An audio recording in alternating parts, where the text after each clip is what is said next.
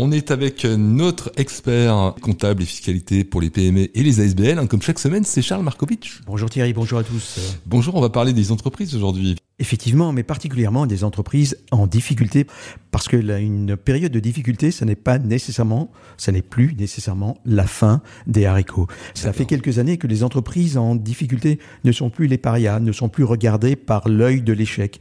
Non seulement la faillite est socialement admise dorénavant, mais ce qui est le plus important, c'est que les pouvoirs publics mettent en œuvre des moyens pour éviter ces faillites, pour aider les patrons d'entreprise à surmonter les obstacles et les difficultés tout comme à se relancer. Des solutions existent au niveau fédéral, elles sont inscrites dans des textes de loi.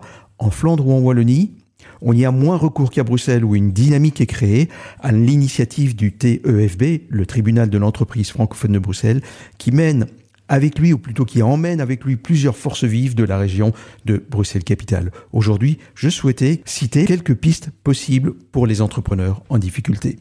Je crois que tout commence par un bon dialogue avec votre expert comptable.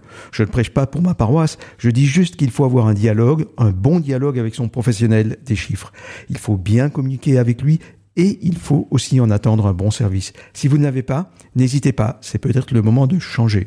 Mon premier conseil est donc de ne pas se limiter à une comptabilité minimale. Suivez votre entreprise, voyez comment elle fonctionne au minimum chaque trimestre avec des tableaux de bord à l'appui.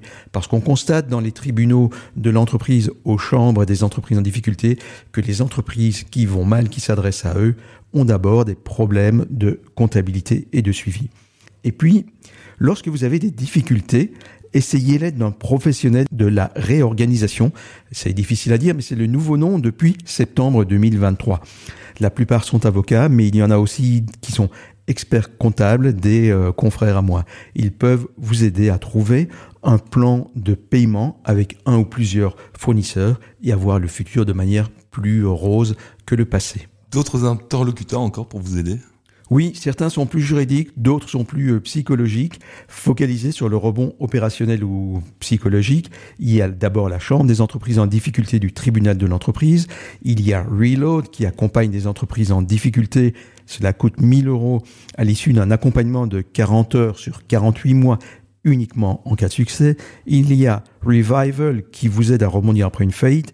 Impasse dans l'impasse, vous qui êtes un indépendant en détresse psychologique. Il y a Enfin, parmi ceux que je vais citer, mais la liste est encore plus longue, Bessie, la Chambre de commerce de Bruxelles, qui nous euh, héberge aujourd'hui et chaque semaine. Il y en a encore euh, quelques-uns.